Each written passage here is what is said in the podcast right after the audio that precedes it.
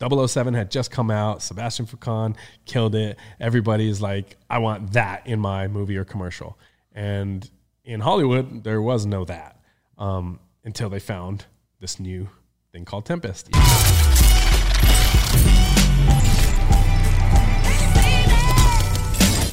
What's up, guys? Today's guest is a professional stuntman and the CEO of Tempest Freerunning. Please welcome to the Jamcast, Gabe Nunez.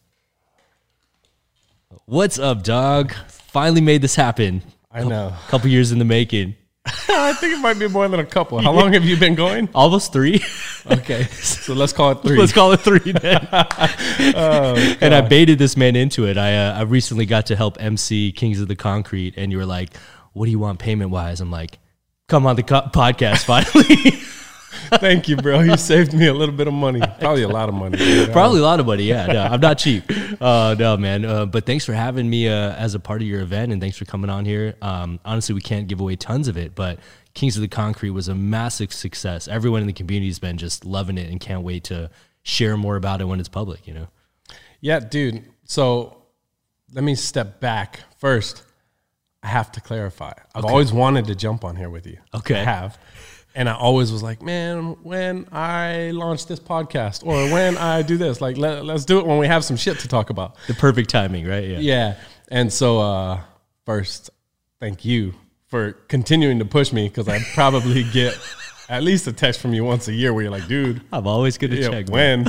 Come on, you said so. Um, so yeah, sorry about that. I'm I'm stoked to be here, but um, having you be a part of KOTC um, was kind of an interesting afterthought in the process because KOTC was never meant to be a live event. Yeah. Um, and so once we realized it was a live event, it, it became like, yo, where's Travis? Like, see, you think Travis would do this? Hmm. Should I approach Travis about this? And uh, dude, you fucking killed it. Dude, I, I had so much fun. Honestly, I tell people all the time, like, I have the best seat in the house. Why would I not be down to be a part of it? You know, like, Yeah, I guess I guess for me, like I'm somebody who I just want to sit back in the cut, and, like and and fall in love with what's happening. Like you know, I mean, I want to soak it up from the audience perspective almost. Um, and even like being a judge at competitions in the past, I've always still felt like, damn, there's still something so much more special when you're just getting to like authentically enjoy it and not focus on anything else. So I do not want your spot. That's so funny. I don't want to be a judge just to clarify, because honestly, to me, that's like the most pressurized situation, and that's the one that leaves you open to uh, criticism from the outside community, obviously, and things like that. But hosting's cool, man, because I just get to walk around. I'm like, damn, that was crazy. Like that was cool. So yeah, thanks for letting me be a part, man. Yeah, man, dude, everybody loved it. They really did. Everybody had really good things to say. Um, especially people who don't even know our world. There's a handful of people there that we invited or that came out and bought tickets that don't understand our world. They don't.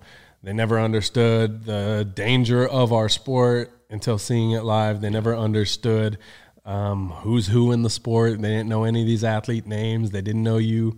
Um, even from people like that, we got really good feedback about how interactive the event was, how uh, the shit kept moving, and uh, and I think it was cool to see like, oh, this shit has an audience outside of our sport. I mean, we always knew that, and we always want to believe that, but seeing it Yeah. and being a part of noticing that was was uh, that was special. I think like the obvious question everyone in the community has is like, when are we going to get to finally see it? Or like, why is it being held a secret? Like, obviously, I know you may not have a, a release date on it yet, but uh, can you explain the reasoning behind why it was like a private event, for lack of a better term? Yeah, so let me kind of backtrack with a little history of why KOTC ever even became something. Um, started off as like just a really dope phrase that I fucking loved, and we had it on um, a clothing collection for for Tempest about five years ago. I don't know, it was a while back, and that phrase just I could never get that phrase out of my head. It's something sick. It kind of describes us in a way that like feels empowering and and uh, and as we over time started developing ideas and things for competition, um, one thing that I really wanted to do is like copy rooftop, yeah, Mike Escamilla, Yeah, um, BMXer. I, I wanted to copy in a way an event that he threw that never came to fruition. Never came to fruition. Okay. Um, So he invited me years ago to this thing called Rooftops Pool Party, and they like they got this mansion, old rundown mansion with a pool in the back. I don't even know if it's a mansion or if it's just so cool that I'm calling it that. Yeah, yeah. Um, but it was like an abandoned pool in the back. They cleaned the pool out. They they built additional walls out of wood, like just super rough, like nothing pretty, like very take it back to the streets. Yeah. And then they privately invited all these badass riders to compete in the pool. And it was rooftops pool party, and they filmed the whole thing, but they didn't publicize this. It wasn't live streamed; you couldn't watch it. Yeah. And then GoPro, they filmed it all on GoPros. Sick. And GoPro was supposed to release that footage, and uh, it never came out. Never- Oh. So I got to see the live event, and I was like so inspired. I was like, "This is sick! Something that like really just takes it back to Yeah, like yeah. what we do." Um, and so that was like my first like, "Oh, I want to throw one of these one day." Um, no live audience. Uh, get all of our our Tempest filmmaking team to just shoot the shit out of this and package something that's dope and enjoyable to watch. That was like the the birth of the concept. And then the phrase kept popping in my head Kings of the Concrete. I was staring at like Corey and Jesse were going to Michigan and, and, uh, and going to Grand Fountain. Yeah, yeah. um, And I, that was like the dream spot for it. And uh, so we actually started developing the competition to go there. No way. Um, okay. Yeah, and so I, I don't even know when, but probably three years ago, um, Corey, Jesse, Lucy, um, Vic. I, I can't even remember everybody involved. Apologies for that, but we were all trying to like concept this and turn Kings of the Concrete into a dope event. Yeah. that would happen there. Okay. Um, and we went as far as like reaching out to Corey's dad, who's still there, to see if he could start talking to the city and get us in there. Um, and for whatever reasons, we that that peeled apart or, or went away, and maybe COVID played a part in that at a certain point So yeah. but it just it just wasn't going to happen for a while um, and just got kind of put on a back burner so like it was always meant originally to just be a private competition where invited athletes only don't submit nothing. You just get invited to go and do something dope Yeah. compete at a spot that you've never uh, competed at before. We capture that footage turn it into something and show it off to the world at, at whatever date when it gets released. And um, in the development of this new version of what Kings of the Concrete becomes, uh, it very quickly became apparent like people want to people want to watch this. Yeah. Like, yeah. Yeah. People want to come and see it live, and and so we tried hard not to promote like this is a live event. Come, um, very limited tickets, but but honestly, the live show portion of this was an afterthought, um, and that's when we were like, oh shit, we're gonna have how many people here? Oh, we gotta figure out bleachers. We gotta like, dude, yeah. So I, I won't keep rambling because I'm sure we'll get into all the other little pieces of it, but that's why um, it started as this video that gets released and not a live streamed event. Makes sense. Yeah. Yeah. It was just supposed to be like a tape thing and then surprise to the world. Like, here, check out this thing we had. Yeah. Ah, and something that could continuously be just organic, a fat cash prize at the end of it, because that was something just important to me is like, let's see how much we can come up with to, to throw at an athlete, winner takes all style, and just something cutthroat but fun and, and like, I don't know, a Tempest vibe. So, what spurred you on to actually finally making it happen this year? We tried. So I think going into 2020, we had started doing the Tempest Mystery Pro Street Tournament. I don't know if you remember that. Yeah. We Yeah. only this is a, one event. Yeah. This is a long time ago. Yeah. Yeah. So we we had the year prior, 2019, we had dropped a collection um, that was all about coordinates, Mm-hmm. and inspired by like Tony Hawk's uh, skateboard drops and and and other shit that brands were doing, where you drop a coordinate or you drop a location and people show up. Totally. We were like, dude, let's do a let's do a competition that way. Like, let's Ah. let's make a small commitment, 250 bucks every month for the rest of 2020. That Mm-hmm. was the commitment. We're gonna do that, and we're gonna do it live in LA because we want to like um, just brew up opportunity for people to like get together with the purpose of like a street style friendly competition that's kind of wild um, and not so formal, you know? Yeah. Yeah. Totally. And um, so that was the goal in 2020 was to do that every month of the year. And it very quickly got interrupted by COVID shutdowns, um, which then turned into well, we committed to 250 bucks a month. Let's not lose sight on what we committed to because we still want to be doing something that's providing athletes an opportunity to get together. And maybe now it's not physically, now it's virtually. Um, Onlines. Yeah. But the onlines wasn't even born right away. It was just, it just turned into like, okay, let's have people submit and we'll choose. We have a, a team of athletes choose a winner. Mm-hmm. And, uh, and that winner would take 250 bucks. We'll send them that cash. And, uh, dude, we got like over 200 submissions the first one. Wow. And yeah. like, I've been a part of Art of Motion and, Yeah, yeah. and other things, and I see how many submissions come in. I'm like, yo, we didn't even we didn't even try that hard. Yeah, yeah. As far as like this was not planned and and prepped, and we didn't give months of advance Totally. notice. Like we just dropped this, and it's only for 250 bucks. and we got yeah. 200 submissions or more. Um, and so immediately it was like, yo, we got to keep this up. This is cool. Um, at least until we can go back to these In-person live, these stuff. live Yeah, in person totally. uh, tournaments. And um, I think we did it for one or two months that way. And then uh, it's funny, I've been telling this story a lot. It's a hilarious, hilarious story. But do you know the artist DaniLeigh? Danny Lay. I don't know if I know. Okay, she's she's awesome. Okay. Um, but I follow her. I think my wife put me on to her. Okay. But I follow her, and during March Madness of 2020, when everything had just really shut down, gyms were shut down, we can't go do anything, um, and everybody's in a really kind of like, hmm, what's going to happen phase. DaniLeigh is releasing a song, and she's in her Instagram profile, uh, in in her Instagram stories, she does a March Madness style bracket Okay. for people to dance and shake their ass essentially to this song. It's like an ass shaking song. No Like, way. That is what the song Yeah, yeah. is about, or not not about, but like she's got people dancing and submitting their videos, and then she puts them in a bracket head to head, and then they move on. And and so like I've been familiar with with sports course. tournaments and March Madness forever and all of that, but like seeing her do it in the Instagram stories, Yeah. was like, oh shit, this is kind of sick. What if we did this with a free running competition? Totally. And what if we did it once a month? Like, as a fan of our sport and also as um, an athlete who has competed in the sport, I'm very aware that you can't watch our sport for more than like a week at a time Yeah.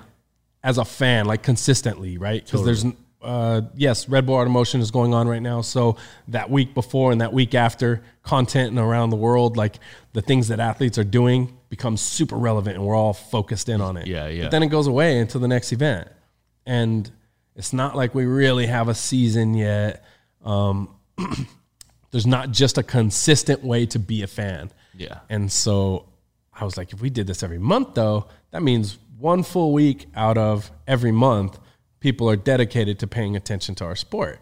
And that to me was like, oh, that's kind of exciting, right? Because now we can watch competition. I mean, it's not live competition, it's not a produced event, but we can watch competition happening literally every month and for at least a week. But it actually was more like 10 days because the onlines take like 10 to 12 days for us sometimes. Yeah. So the commitment immediately went like, okay, let's try this bracket style.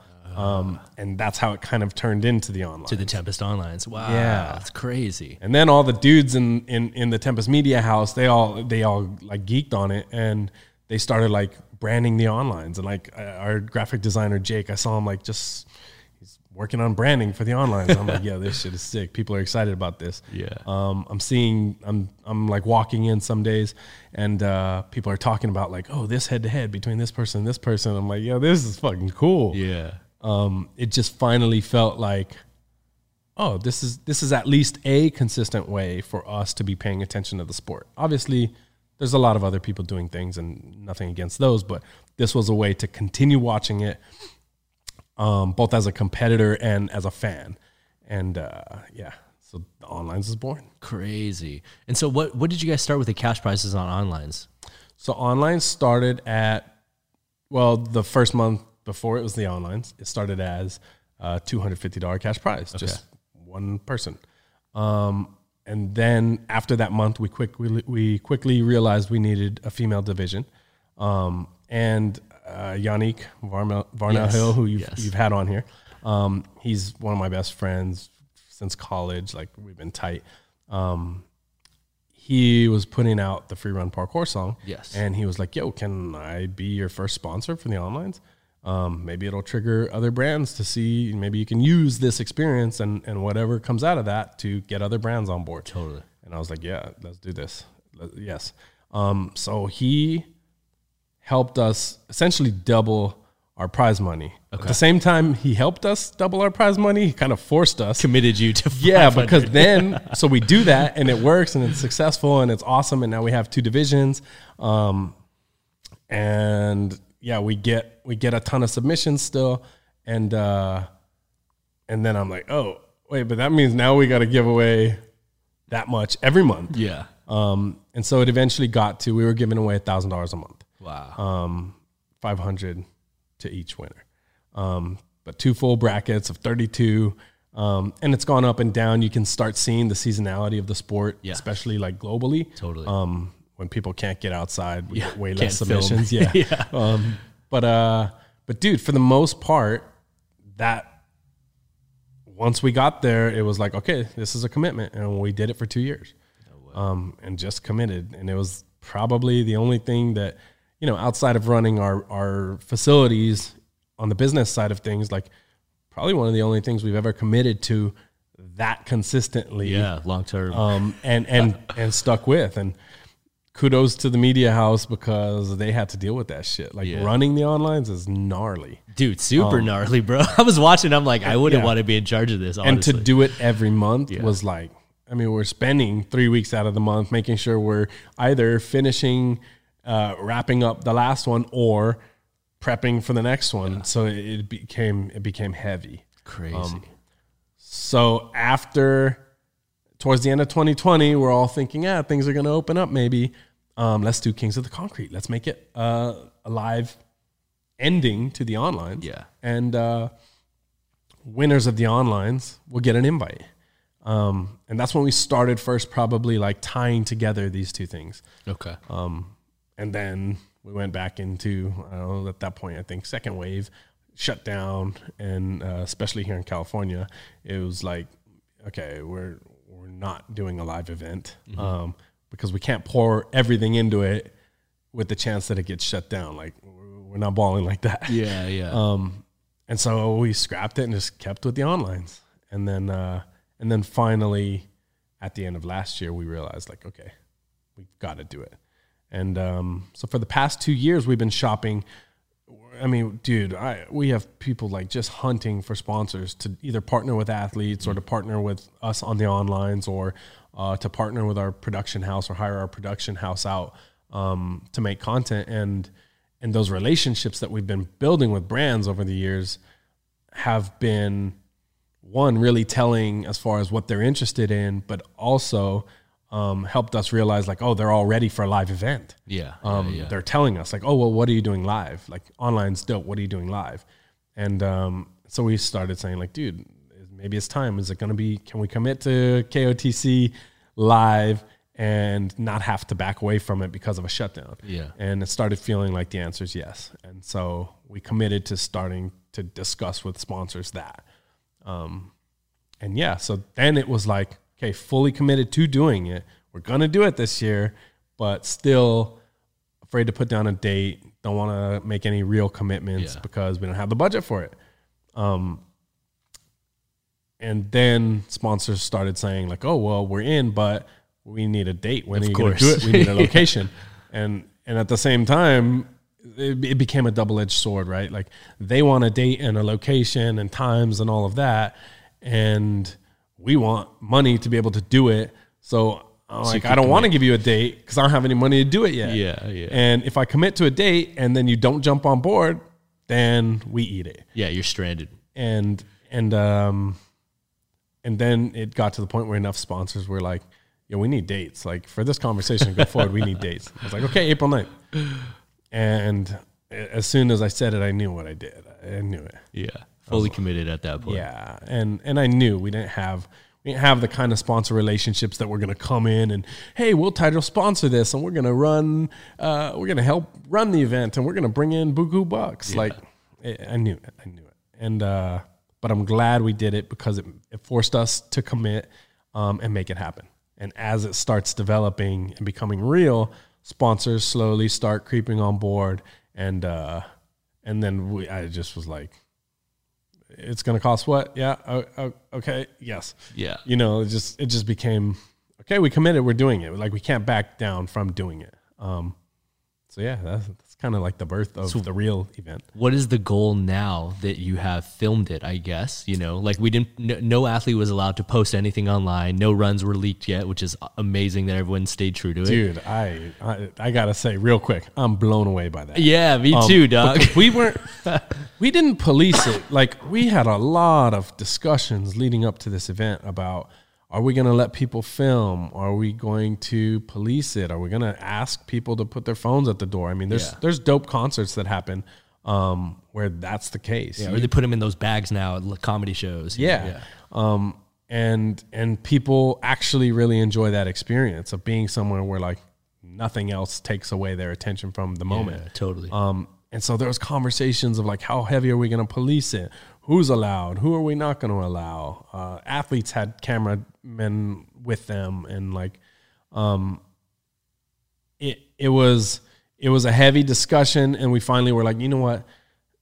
Look, if people support this, hopefully they'll play they'll play ball, and you know, if a couple things get out, hopefully it doesn't you know ruin what we're trying to do with the content.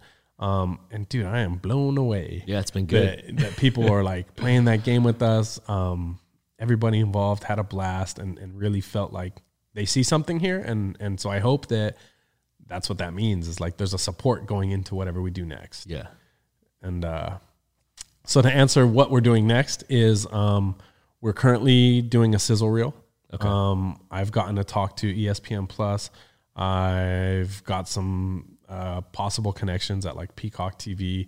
Um, I'm just talking to a bunch of different possible s- streaming partners because I think there could be something really dope about getting this content out uh, to eyes beyond our community, but where the community can still get a hold of it and watch. Yeah. I, it, to me, it it it was such a dope experience. It deserves like some curation, right? Yeah, yeah. And uh, and that was the original goal. Like it was never. You said this as a host. You said, "Hey guys," um, and and I appreciate it because I would never tell people this. But coming from somebody who's not like Tempest, it, it was really appreciated. But like I think you told people. Uh, you said, "Hey guys, I want you all to realize like you're lucky to be here because this was never supposed to even be a live Totally. event."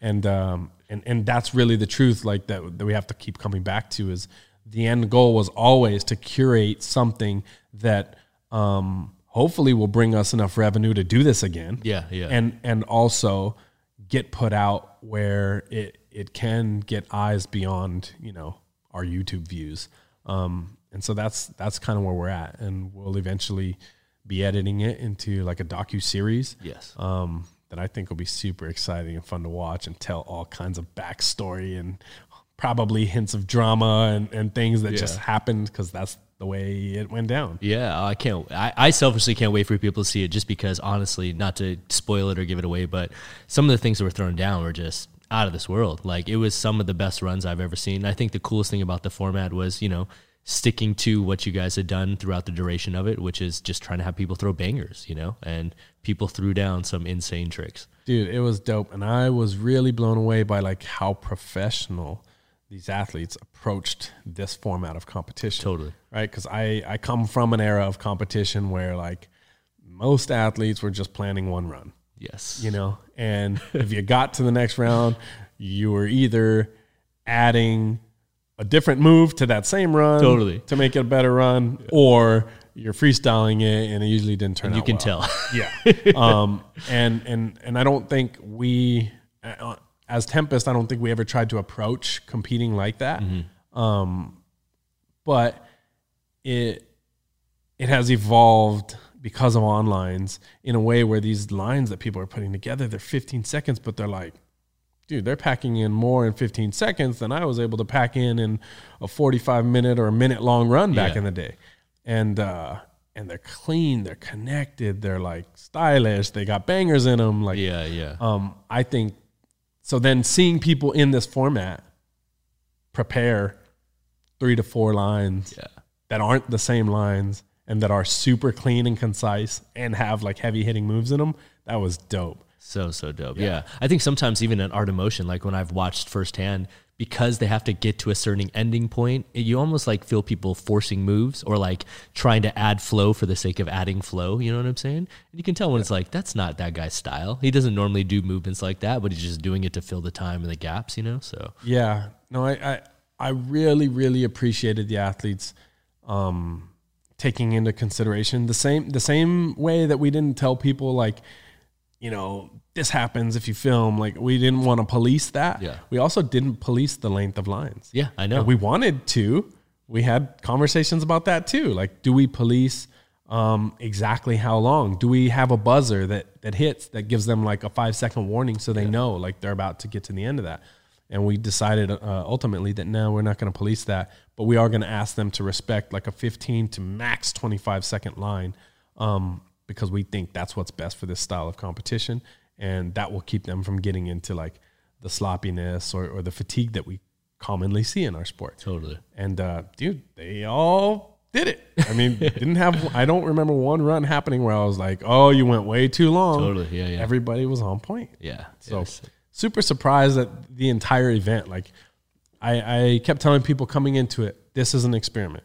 Not saying this is going to be the best way to compete. Not saying this is the new way to compete. That we don't want to carry that bag going into this. Yeah, yeah. But what we do want to say is like, hey, we're going to try something that we think is cool and that fits like who Tempest is and um, matches kind of what we've already been doing with the onlines. And uh, and I think in that aspect, it was was awesome, dude. I, it couldn't have gone better for a first event. I fingers crossed that uh, we get to see some sort of release date later on this year or, or sometime sometime in the near future because yeah, I just hope people get the chance to see the format and see what the athletes did. So Dude, I'll tell you, I've never believed in something we've done more. sick. And saying that means I'm not gonna let it not come out. Yeah. Right. And I'm not going to we're not gonna play it, the game yeah. of like, yeah, oh yeah, let's let's come up with a deal that that puts this out five years from now. Like I don't we don't want that. Like we are hustling and if somebody doesn't come on board quick, um, then we're editing this ourselves and it comes out the way we want it to. Yeah. So it, it, yeah, dude, we're we're all stoked. The team is stoked. Um, I was talking to Yannick yesterday about this, but at the end of this whole event, it was dope to sit around and like I, I see you in a place where you are where you want to be in the moment. I see uh, 15 filmmakers that are covering this event all look like they're doing a job that they love doing and want to be doing. I see athletes that are all super stoked whether they did bad or good and and loving where they're at in the moment. I see an audience of people that like has you know 50% of that audience does not consistently follow our sport and and I see them all there like in love with what is happening and to me that was like ah this is special that, uh, if for nobody else this is special for Yeah, me totally. you know? and for anyone that doesn't really like know your backstory, which we'll get into like the history of how you got into the sport and stuff, but uh, for a lot of the newer gen guys, a lot of them probably aren't aware that you as a competitor yourself competed at tons of different competitions. Most notably, the one that I remember the most is obviously 2008 Barclaycard. Yeah. Uh, world champion over here. Um, and it's just crazy to see the evolution of competitions because even at that one, they had like pads on the course at one point. Even the format of it, you know, was just a little different. You know, uh, guys would like set for a move, do it, kind of walk around, get set for the next move. Uh, and so to see the evolution like 15, 14 years later is just crazy, man. Yeah, dude, it is so different. And and like, so I when I was competing, um, one of the things that I always needed to do was like put my bangers up front Yeah. in a line. I, I want to do the riskiest thing in in the first few moves. Yeah. and and not because it necessarily scared me, but I needed to be amped that like I'm I'm doing the right thing right now and I am doing my best. Um, and I didn't want to save that for for some other time. Totally. And that was not, that was a very different way of competing than a lot of people would approach it. Yeah. Um, but yeah, it was like it was like, yo, pump me up. Okay, do a move. Yo, pump me up, do a move. Totally. And it's because it was like we were finding ourselves. We were finding the movement. We were finding our styles, and and there was still connections, and there was some like cool moments that that provided like an insight into what the sport would look like today. Yeah, yeah. Um, but so different. I mean, you have 45 seconds. Like we were, dude, we were hiring track coaches so that we could we could be able to be in shape to do a line that long. Totally. Um, you know, we yeah, it was it was just a different world, and and we were trying to help figure out what a competition run looked like. And uh and it was interesting back then you know it was also like it's kind of taboo to want to win a competition. Yes, it was. And- it was and- almost taboo to enter them even like yeah. it was very taboo to enter them especially in the beginning but then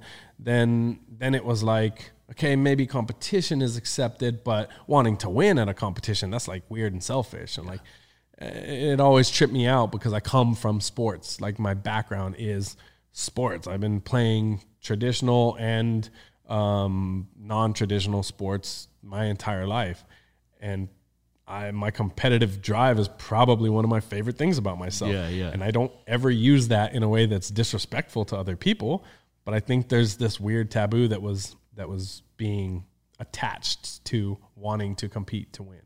Um, but to us, it was like, no, we want to go out and do our best. That's like you're competing to do your best and to put yourself in a situation that is um, high, highly pressurized and is um, going to test your full capabilities, like when it matters, right? It's like it's like when somebody says action on set, like Yeah. it's go time. Yeah, yeah. yeah. That's a test.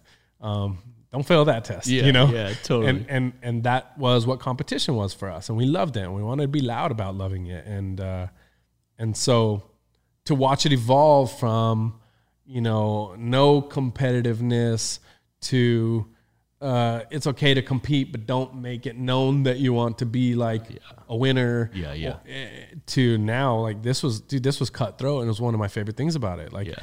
um, it- it- dude, you could fly from somewhere around the world, come to this competition, do a 15 second line, and be done. yeah, yeah, yeah. You don't make it to round 2 you're, You're done. out. Yeah, yeah. And and uh, at first I was like, ooh, that's scary. Are people going to be okay with that in our sport? Because we don't have a lot of that yet. Totally. Uh, even though that happens all the time in sports. Yeah, yeah. Um, you know, teams fly across the globe doing that. Uh, athletes in the Olympics fly around the world doing that. yeah, Um, yeah. And you're out in one heat, like Yeah. instantly gone. So I think we were a little worried that maybe that couldn't be accepted or that, you know, and, and I'm glad we just stuck with it and did it because I think the value of being a part of the entire event, the value of all the things that happened before and after the event and the community side of things that like stuff we didn't even publicize but that just came to fruition. Yeah. That stuff was like valuable enough to show up, right? Yeah, And, and that's why people would go to Santorini for an, an on-site qualifier. Yeah. That's why that's why people want to go to jams. They want to be around that. And uh, so yeah, in hindsight, it, uh, couldn't have gone better. Just stoked on that. So I got to ask you, when you won in 2008, what were your expectations going into that competition? Did you think that you had a chance to win? Yeah, let's say this in a way that I mean people could perceive as cocky. I don't really give a fuck, but like I don't compete at something I don't think I can win. Yeah. Yeah, yeah. What's what's the point? Um, and it's not because winning is the point, but like trying to win and trying to be my best is the point. Totally. And so like I don't I I've never liked the idea of like I'm going, but I'm not gonna try to win. Like Yeah, yeah, yeah. that, that's fine, but that's what jams are for. That's what community events are for. That's why we go train together outside. That's why we uh, go do all kinds of other like culturally relevant things in our sport and in this movement. Um, but for me, competing is competing. It's, it's like winning a foot race. Like it's fun. I want to try to win it. Yeah, yeah. Um, and so, yes, um, but I don't think I've ever gone into something thinking that I will win. That's like a confidence that I've never reached, right? Like Yeah, yeah. You see some people and you're like, damn, how did you reach that level of totally. like, you're so sure of yourself. How are you so sure? I envy that in a way, you know? yeah. Um, but yeah, so I, I definitely went in knowing that it was possible, um, and hoping that I could do some things that were going to be unique and and uh, help me do that. But yeah, So- didn't know. I've always wanted to ask, did you practice that 360 precision on the bars beforehand or did you just throw it in the comp for the first time?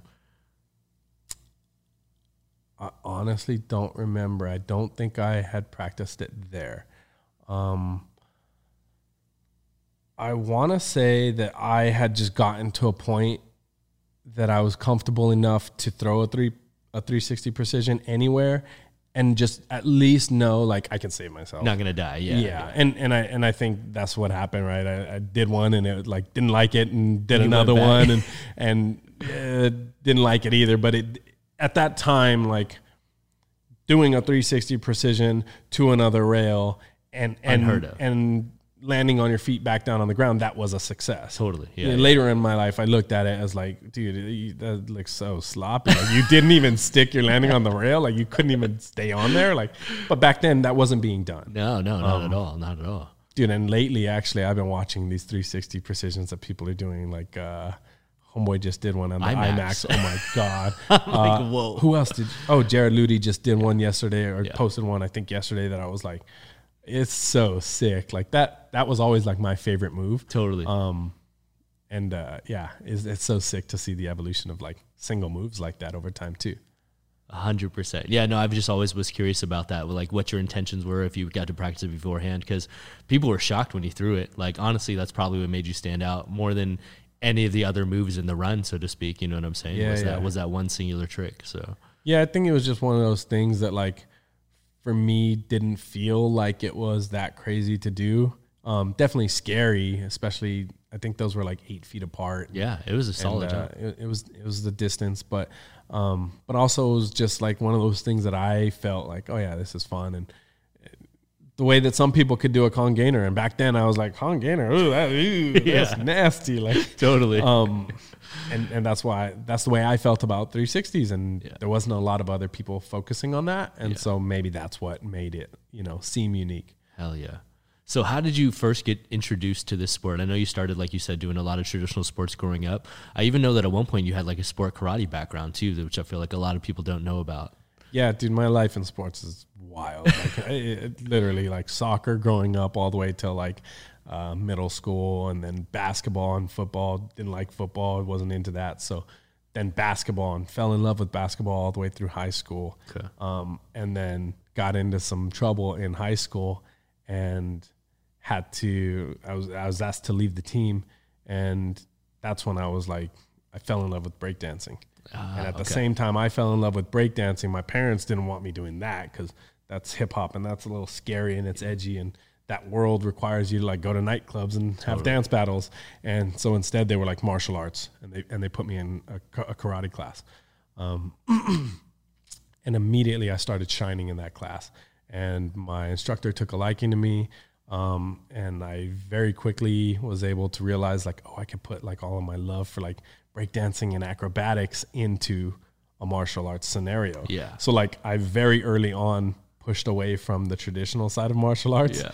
Um, and learning like technical form and went way over to like the creative side that was at that time like barely developing into a tricking movement Super new. Yeah, yeah. and um and so yeah i was doing that and then fighting i loved fighting and, the, and my instructors were they were dope and in my city in el paso texas um i was able to to compete at super high levels um even as a white belt they would, they would throw me in i remember when i was a white belt they took me to mexico to juarez mexico to a tournament and uh, they put a black belt on me, one of their black belts on me, and they sent me in there, and they were like, "Go ahead." And and I remember doing really well. I don't think I won that tournament, but I was competing with black belts. Yeah. Um, and I was like, "Yeah, this is sick." So I fell in love with fighting, and I fell in love with tricking, and uh, I spent a whole lot of time doing that. I mean, all the way through college, I was I was really really into that, and I was traveling on like the NBL circuit. yep.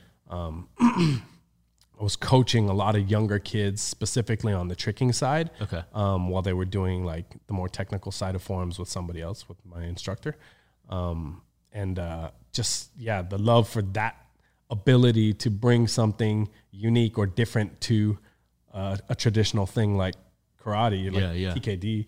Um, I was I was um, I was just into it, and it was taking me around the world. It wasn't making me money yet, but it was taking me around the world. Like you know, they were taking me as a coach to competitions, and then I could also compete while there. And I just started like falling in love with the creative side of that movement. So tricking became like, oh, this is this is a new thing. Yeah. and I almost like eventually just left the martial arts side of things behind and and and really spent time on tricking. Hundred percent. And then at the same time as that, uh, I, I think it was 2001, um, Jump London came out, Yes. and I'm in college, uh, my first year of college, not living with my parents anymore, uh, on a campus in a dorm with homies. Where Fight Club had Fight Club was pretty fresh in everybody's mind. yeah. So we were like, dude, my my regiment in college with homies was dope. So like we go to class during the day. I've always been decent at like liking school and and and attending. Um, but as soon as school was out, it was like, okay, we're gonna go play intramural basketball. And then when it gets to evening time, we're gonna go have a breakdance session. Okay. And then when it gets to nighttime, on a couple days out of the week, we're gonna go free run, which back then meant just wildly jump off of shit that's way too high, Way and too way high. too sketchy, and climb buildings that we probably shouldn't be on. And then other nights we would hold a fight club. No way. Yeah, and so like I brought all of my point sparring gear. Yeah. And uh, another homie of mine, his name is Isaac Nanez. He's we called him Beast. He was a badass fighter um, and came up in El Paso um, as a martial artist too, but from a different school. And uh, he was in college with me, so we would take all of our sparring gear and we'd bring it out um, into like this quad area, and we would just have fight clubs with all of our homies, and everybody would put the shit on and just go at it. Crazy. Um, and it, yeah, it was so much fun. And so like every night of the, week we were doing that. And then we and then we do like uh, open gym sessions. And so I was watching like Team Ryoku. Yes. And uh, and that night I was tricking. and We'd be like chugging a red line. Do you remember yeah, the of energy course. drink the red old line? school red lines. Dude, Yes. and that's when I think they were probably not approved to be doing No, what they were doing. But we'd be like juiced up on this on this energy drink, and we just go all night and just train hard. Crazy. Um, and so like my whole college experience was based on like that mix of uh, still hanging on to my love for basketball. Yeah. But that was during the daytime, and then at nighttime, all that creative movement exploration. Crazy. So yeah, and and and then I kind of could never look back. Once once I did parkour, um, I, I I was like, this is the most free I've ever been. I can wait. I can decide all of it. Yeah. I can even decide what move to learn, and I can I can make up a move. It's that young. Like, Yeah. okay, sick. Um, and so yeah, it was it was it was all of that that kind of uh, helped me want to become a stuntman because I went to college for criminal justice. Yeah. And uh, I just didn't want to follow that path. By the time I graduated, I was like, yeah, I can't do that. Um, so it was like, well, shit. Is there is there a way to become a Jackie Chan? Like, right? Yeah. And uh, looked into stunts and then made the move to LA. Oh, crazy. And so, did you know anyone out here, or how did you make that leap? Did you just blind leap of faith? Oh, dude, I went to a stunt school. No way. Yeah, I went to this stunt school. I remember. Um, it was in Seattle, Washington. Yes, that one still Stuntmen. exists. Yeah, Yeah. yeah. Um, and uh, I didn't know if it was even like a viable option. Yeah. because I didn't have any contact. Um, there was a couple stunt people who had come out of El Paso, and I had tried to like pick their brains, but I mean, now you know, as a successful coordinator and stuntman, like if somebody random hits you up and like, "Hey, I want to be a stuntman," and you're you're kind of like, "Yes, I know you do." Yeah.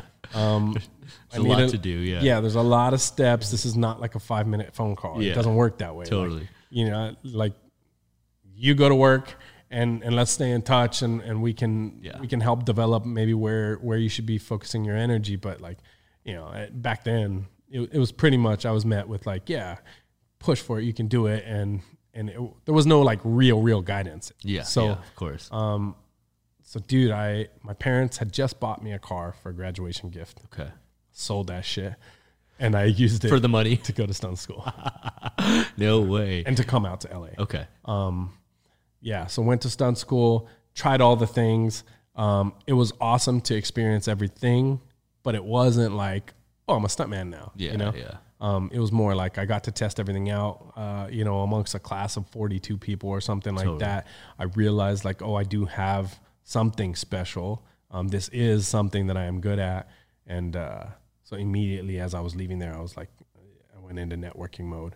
Um, kind of just accidentally because I was, it was such like a desirable career at that point Totally. like how do i do this where do i go what do i do and uh, heard a lot of things and one of the things i heard was gymnastics olympica in la is where a lot of stunt people train. And I was like, oh, cool. Well, guess what I've been doing at home in El Paso, making ten thousand dollars a year. Yeah. I've been training either trickers or gymnasts. Yeah, yeah. Um, and as as a backyard gymnast, not with traditional experience, there was a lot of gymnasts, um, especially kids in El Paso, that were like hitting me up to coach them, um, or I was coaching at like little weekend gymnastics classes and stuff.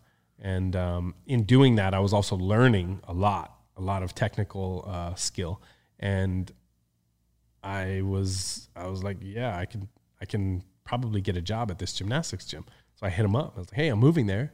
Um, are you hiring? They were like, yep. I was like, great. So I got a job at the place that I knew all the stunt people were at. So um, and it was kind of my first hustle, right? It was my first like, oh, that was a really smart move, Gabe. Yeah, like, yeah. so all of a sudden I'm in this space and I'm working. At the end of the day, there's open gym, and here comes Rich King, and here comes Vic Lopez, and here comes Paul Darnell, and here comes like, uh, I mean, there was a ton of people. McKay Stewart was in there. Yeah, there was yeah. like, uh, I, I think Tim Ulick uh, was there, and like it was the only place back in the day besides Valley, really. Like, yeah, So and so we would bounce from there to um, Valley College. Yeah. and uh, it's kind of where I met everybody. I think I met Latif there or, or at Valley College, and and and all of a sudden I was in the same space as all these people that were either really hustling to get into the business or already in the business. yeah. and um, and so I just trained, trained with everybody there, and and it, it was awesome. It was like, oh, this is the perfect job because I get to I get to do both of those things. I get to make a living in LA and um, kind of support my dream, um, along with my wife, wasn't my wife then, but she was working. Um, yeah, I I can get into that story different. She actually she wasn't working. Is the reason I say that. So I sold everything, brought us to LA, and then I worked for a while. And as soon as my career started, like getting hints of like, oh, I got to quit this gymnastics gym because Yeah. I'm going to drop the ball on them. Then she started working, and she kind of took over. Wow. And like, so we've we've done this like, hey, you take care of everything, I take care of everything, and I think that strengthens something with us Yeah. Um, but yeah, that was kind of like the intro into my career in stunts. It, it all came from like hearing that gymnastics Olympica is where they're training, going, meeting people, and then and then you know linking with the homies. All of a sudden, me, Vic, Paul, Rich, we're training together, and they get invited to do the Taurus World Stunt Awards. yes. The the famous live show that set it off, basically. Yeah, and and that's kind of the birth. Wow. So, what year did you move out to Los Angeles? And then, what year was the World January Stunt Award? first, two thousand seven. I Wow. moved to LA, and that was my first day of work. No Like I literally started that day. Crazy. Yeah. And then, when was the Taurus World Stunt Awards? And is that when you were asked to technically be a part of Tempest, Yeah, or it was was, in- it not a thing yet? It was in 2007. Okay. Um, I, yeah, I don't remember exactly when, but it was in 2007. Um, and I believe that was the last live show, yes. Tor- Taurus Awards. Yeah, yeah. Um, but uh, yeah, we've. It was interesting because I'm so bad at remembering these kind of details, man. But like, um, I'm sure somebody can correct whatever I mistakenly don't recall. But um, we, they formulated Tempest for this show. Oh wow. Okay, right? Like, okay. I mean, I think it was already being formulated, but the show came, and all of a sudden it was like, well, bring in more people. So like, yeah. Zen came in, I came in, Yes. um, Frosty, um, forgive me if I'm forgetting anybody, but so we come in to do this live performance as Tempest, Yes. in front of anybody who could potentially hire us for the rest of our careers, and doing something that nobody else in the business was doing yet. 'cause Parkour wasn't a skill that stunt people had. it wasn't common yet at all. And so 007 had just come out. Sebastian Foucan killed it. Everybody is like, I want that in my movie or commercial. And in Hollywood, there was no that um, until they found this new thing called Tempest. Yes. And uh, and so it was sick, dude. The Rock, The Rock announces Does like, the intro. Tempest, yeah, and it was like dream come true, right? Um, we all do this performance in front of everybody that could ever potentially hire us. Start building relationships, and like at that point, we were out of here. Um, and that was really cool because it, it just kind of all aligned with what I had already been screwing around doing. Totally. I just so happened to come to LA at a time when like that skill is what these other people are also training, and we all kind of fell in love with it in the same way of like, hey, yes, let's let's uh, let's hone this skill to become better stunt performers. Let's also see if we can become pro athletes because this is young and this could go somewhere. This is- Totally. we could be a part of an industry that that grows and and uh, I think that was really appealing for all of us who probably had like athletic dreams. Yeah. right. I wasn't making it to the NBA, Yeah, yeah. um, so it was like, oh, you get to be a pro athlete and maybe you can help develop this thing and and um, yeah, that's where it went.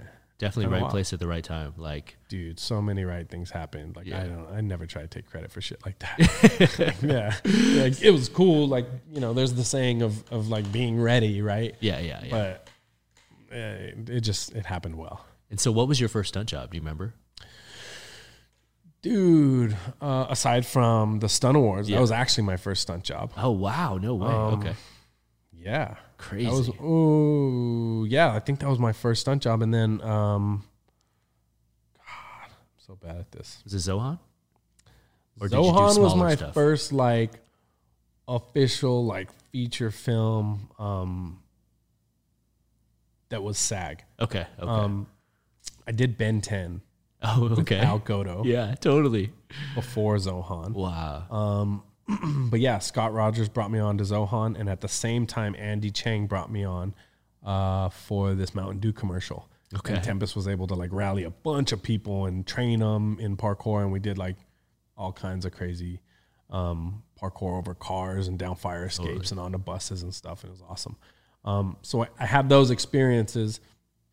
But Zohan, my first stunt job was Zohan uh, in the day, and then the Mountain Dew film at night. It was like it was a Oh, back to back, a double, a double dip, Crazy, yeah, And yeah. both of them were willing to give me my SAG card, and it was like such an awesome introduction, like to the industry, Totally. uh, from two really good dudes. So, uh, yeah, Zohan ended up being like the first feature film, Wow. and then uh, I got to do a lot on that.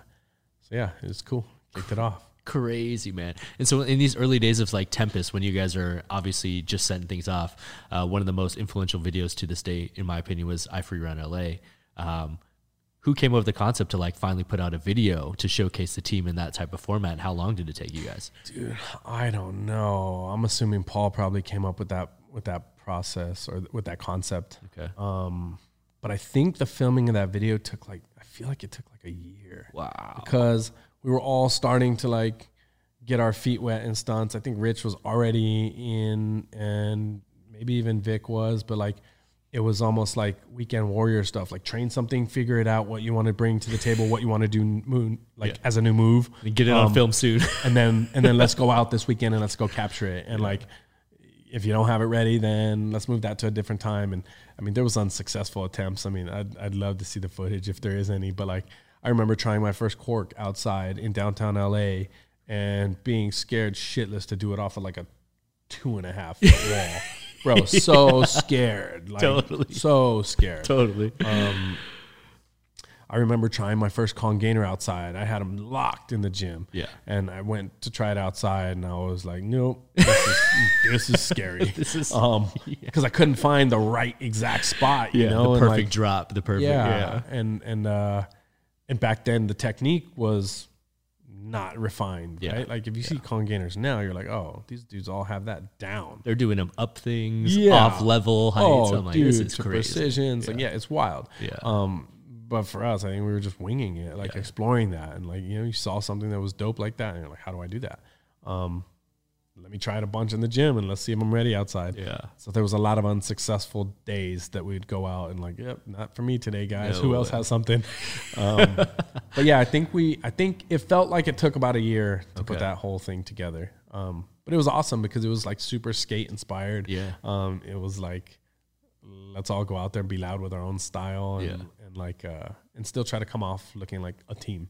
Totally. Um, but yeah, dope. super Dope influential video, man. Like, I I mean, back in the days when that came out, it was honestly one of the most pivotal videos as far as like showcasing a team. Like, we had had three run in the past, you know, like some Yamakasi stuff and things like that. But you guys really like showcased uh, a culture.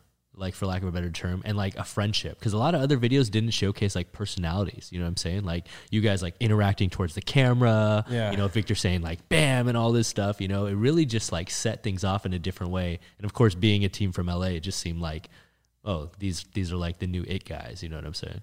Yeah, it was it was fun to explore that because I think we were all trying to find ourselves and uh and and really try to like allow ourselves the fullest expression, um, and and also like have a personality, right? Like we we we wanted to um be loud about our love for coming up with new shit.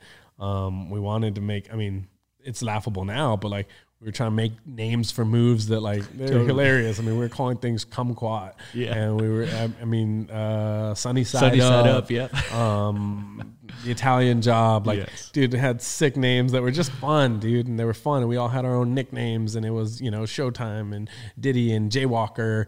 Uh, it- it- like having all of those things made this fun. Yeah. It made it feel like um, we were building something.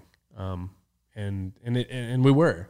I think at times we didn't know what we were building, but I think there was always an idea of what we wanted to build. Yeah.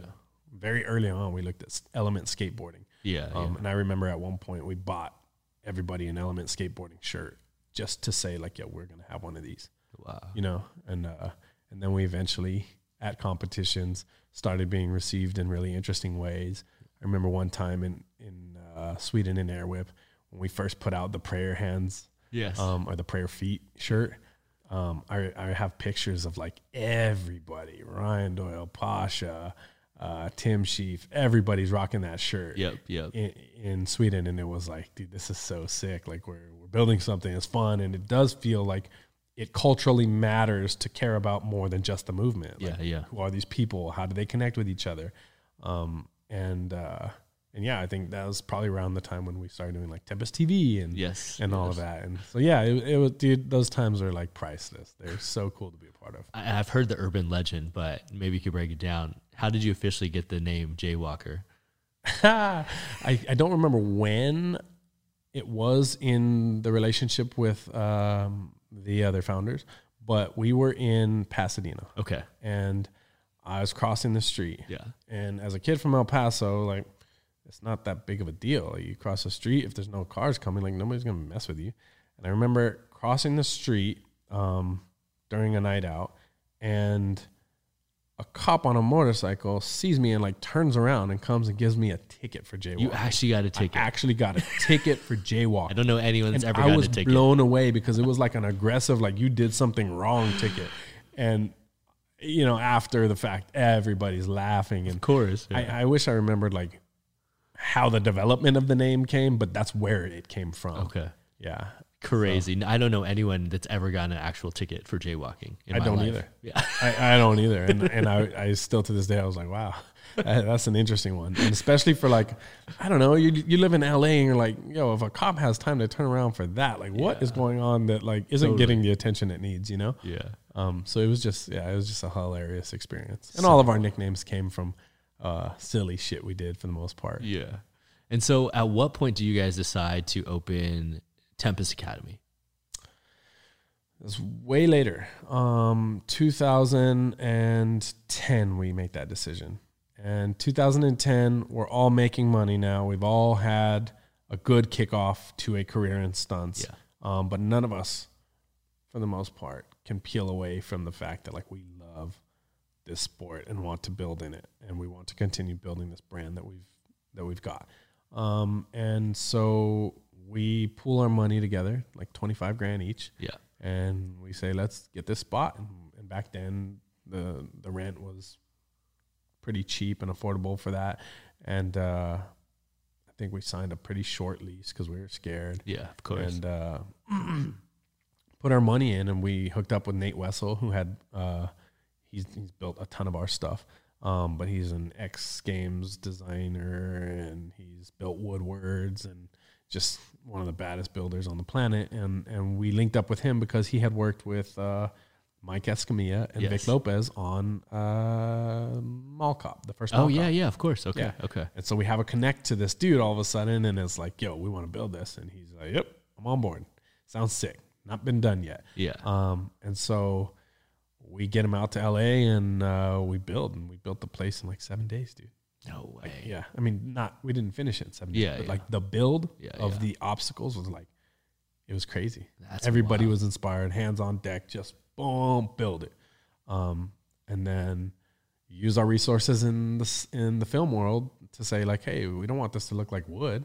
Yeah. Like, so let's find some set decorators and like let's let's use that inspiration. So find somebody in that space and and bondo the shit out of everything. So every seal is every seal and every screw is covered. And Yeah. and then let's paint this thing and why not paint this like Mario and paint um, this section from Rio de Janeiro like the park that we built it after. Let's paint Pershing Square to look like this. Let's paint uh, all this place in France to look like it looks, and and just really like let's make this look like it's an outdoor environment that we would train in. Um, and that was kind of an accidentally great idea Totally. um, because that's what helped it Yeah. get the attention and go viral and and and also became like a staple. Like now we just don't do a basic wood gym. Like that's not it's not what we do. It's cool and and there's reasons and, and places to do that, but it's just not our way. And then who came up with the concept to make that intro video you guys did that went viral, like almost seven million views? I don't know. Um, but what I will say is we had been doing we had started shooting with Scott Rogers. Okay. Um, and Scott Rogers taught us the one shot skills, Uh, right? The wipes. yeah. How to wipe into the next frame. Yeah. And and so um I think that was Vic's baby that video if I recall. Okay. But I, I- I don't recall necessarily like how it came to be. Um but the idea was like let's try to highlight the entire facility with the types of movement that would occur in those locations and let's see if we can hide all the wipes. Let's make it a one shot. Totally. um, and that's kind of how that developed into what it was, and um, and it worked, and it, it, it, it was cool and got received well, and Ellie Goulding got famous. Yeah, for reals. that song blew up for reals. Oh, it's so crazy. And so off the back end of that, like obviously, um, people that know the gyms and the brands now, like you guys have expanded multiple times. Uh, you eventually expanded to South Bay, then to North County, San Diego, and now you even have a gym over in Texas. Yep.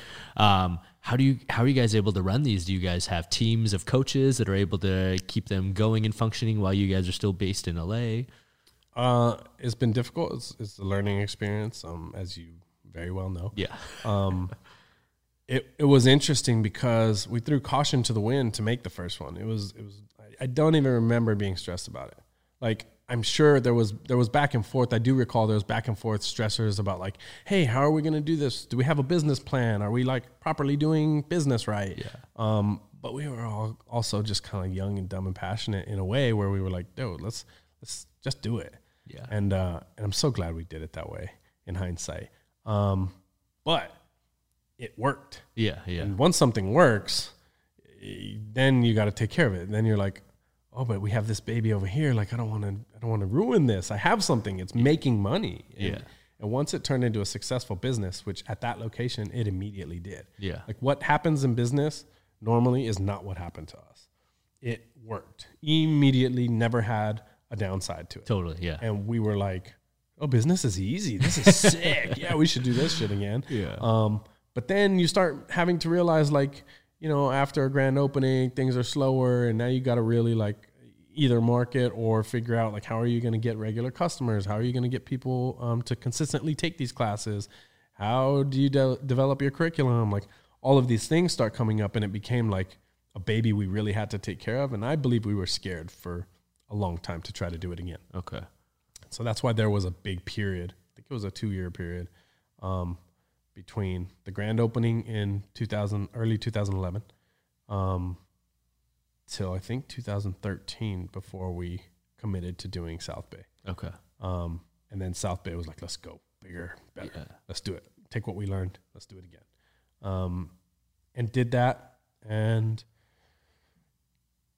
had to work out now like, oh shit, now we got two facilities and we got, you have one person manage both. Uh, maybe you get a manager here and a manager there. Uh, how many coaches do we need on staff? Like we're just learning all these things with no experience. And, and up to South Bay, not with any like real guidance, um, but started having to professionalize right around then, Yeah. um, and really figure things out. And and South Bay worked pretty quickly, Yeah. um, and so now you got two successful businesses, and it's like, oh, we could do this anywhere. It'll work anywhere. You believe in it? Yep, it'll work anywhere.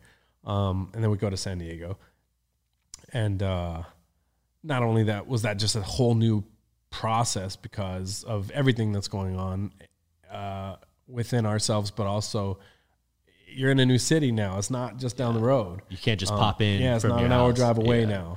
now. Um, and so from the build all the way to operations after it's open, it's a different beast when the business is in a new city. Like, and that took on a whole new um, kind of uh, stress element that was added to our company Yeah. right? Like now you got to make sure you're not dropping the ball. What we would do at times is like, oh, we got to focus on this new thing and then forget about that other thing. And then we see something like, ah, that, yeah. So we made a lot of mistakes across the way and still do whatever. That's part of the game now. Totally. We didn't know that back then. Yeah. It was more like, uh, oh yeah, we focus here. And then all of a sudden you're like, oh wait, but we lost focus there. And like, so it's a mix of finding the right people, people um, who are going to, is, is I would say this: it's a balance of finding the right people and then doing right by people, Yeah. Yeah. and uh, totally. and that's something that's been probably the hardest to learn. And and then uh, finally opened one in Texas, and and same thing. But like San Diego, dude, that was not successful right away. That was scary. Conversations were had a lot about shutting that down. wow. Um, and then one day Tanner Fox pops in, yes. Makes a video. all of a sudden, we get this pop off, and we're like, "Oh my god!" This is kind of like the intro to the age of the influencer, Yes. right? Yes. And uh, and we were like, "Oh, we've we've all of a sudden got people standing in line to get an open gym. We're turning people down. dude. Totally. Yeah. We were literally turning people down. We had like hundreds of people in open gym where we were like, "Yeah, yeah sorry guys, we're Maxed closed. out. We're maxed out today." yeah. Um, and that happened a lot, and that boosted it for a very small period of time Totally. kind of like a grand opening does. Yeah, Everybody yeah. shows up and you're like, oh yeah, this is going to work. And then you realize like, yeah, but those people are not who keep your business alive. Yeah. Yeah. They help keep attention on your business, but who keeps your business alive is the relationships you're building with your clients and your families and the ones that are coming every week or two times a week or three times a Those week. monthly recurring Yeah, payments. kids yeah. that want to grow up in this sport and become a pro athlete, Yeah. like those are the ones. Um, so there's a lot of learning and, and battling back and forth on where to spend your time and energy. Ah. Because do you spend your time on uh, trying to make sure you're a hub for influencers, or do you spend your time on making sure that you know a kid has an amazing experience, is learning in the sport, is spreading the word, and wants to take classes, but also do his bir- birthday party there, Yeah, like yeah. um, and so it, it just presented us with a lot of um, interesting insight and then some hard decisions to make. Totally. Um, but it eventually worked, and once it worked, then then it, it created um, kind of a snowball effect, and it, it kept itself alive and started growing and becoming like a really successful facility. Crazy. Um, and at that point, then we were like, oh, now we know we've got this shit. Let's go to Texas.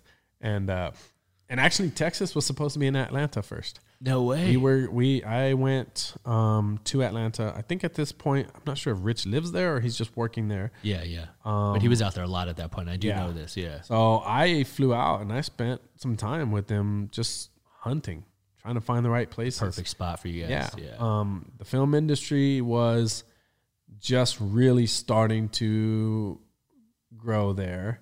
And although the film industry is not what keeps our facilities alive at all, Yeah. we felt like having a place near the film industry made sense because it would allow us um, to both probably be around there for work and also to like at least utilize the fact that we have a community that understands or knows who and what Tempest does. Totally. Um, so we searched and searched and searched and did not find what we liked. Um, we have pretty strict standards when it comes to like what space we're looking for, Yeah. and we could not find that building. Um, at, at least not for a price that we were ever willing to pay. Yeah. So we kind of gave up on that, and we said, "Let's look in Texas." Um, and through a friend, through Shane Daniels. Um, he knew somebody who had a building, and we looked in Frisco, Texas, for a long time. Okay. Almost had a deal, didn't work out, um, and then we're like, you know what? Screw this. We're not going to Texas anymore. We're done. And as we were getting ready to pull out of that search, Shane connected us with somebody who was like, "Hey, I have a building," um, and uh, yeah, they they talked to us, walked us through the building. We were like, "Yo, this could be sick. Yeah. This is this could be very different. This could be like the new evolution of how we do these things." Yeah. Um, so we used that to say like, "Hey, let's do everything that we always wished we could do, and let's try to make the best version of a Tempest Academy that we can." Sick. Um, and I think we did as far as the build. Um, but then on the business side, it was like this whole new beast. Yeah. Totally different And demographic. Now you're not even Yeah. a drive away. Yeah. Now you're a flight away. Yeah. Now you got to hire from afar, and now you've got to manage from afar. And, Yeah. and at that point, it was like that's when we kind of threw a lot on my wife's plate, and it was like, okay, you're no longer just like a little regional manager. You're kind of like a COO now. Totally. You're kind of head of operations of these academies, and you've got to manage three different managers, and they've got a staff of who knows, 15 people. Um, so now you're managing a, a big thing here. Um, and so that's been its own process, man. That's had its ups and downs. And same way, conversations of like, do we got to shut this down? Like, is this going to work? Are we in the right place? Did we pick the wrong city? Like, eh, Yeah. you know, just learning, right? And then Yeah. learning what people are liking and, and learning like how to address a market that looks at things very different, right? Totally. Um, you know, our, our brand is very, very LA. And if you're not very, very LA, you might not like that. Totally.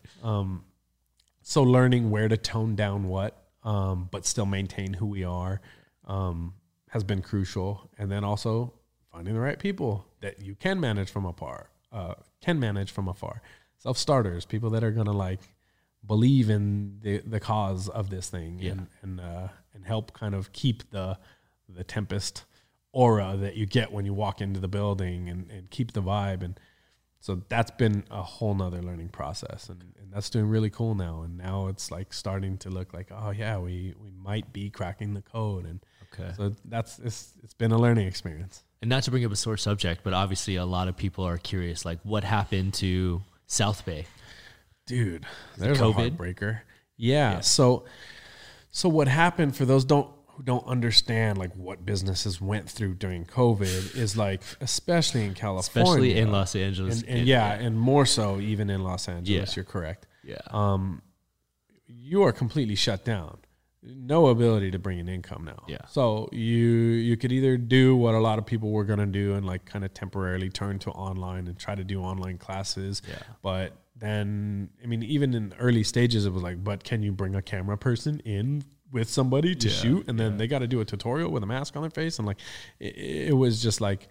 It was almost a nightmare, especially because we're dealing with four facilities now Yeah. uh, around the U.S. that have to be managed and closed, and what's going on with the power, the water, the rent, the all of that is Yeah. so much to carry, um, and so we we had to shut down all of our businesses, um, and for the most part, landlords started to understand after the shutdown became long. After like three months, four months, you know, they they either are saying, "Where's my money?" Yeah. or um, they're saying, "Listen, we understand. Let's come up with a plan together to make sure that like you can pay this rent back later." Yeah. Yeah. Uh, which sucks, man. I mean, if if you even just think about that, you're like, "Wait, everything is shut down.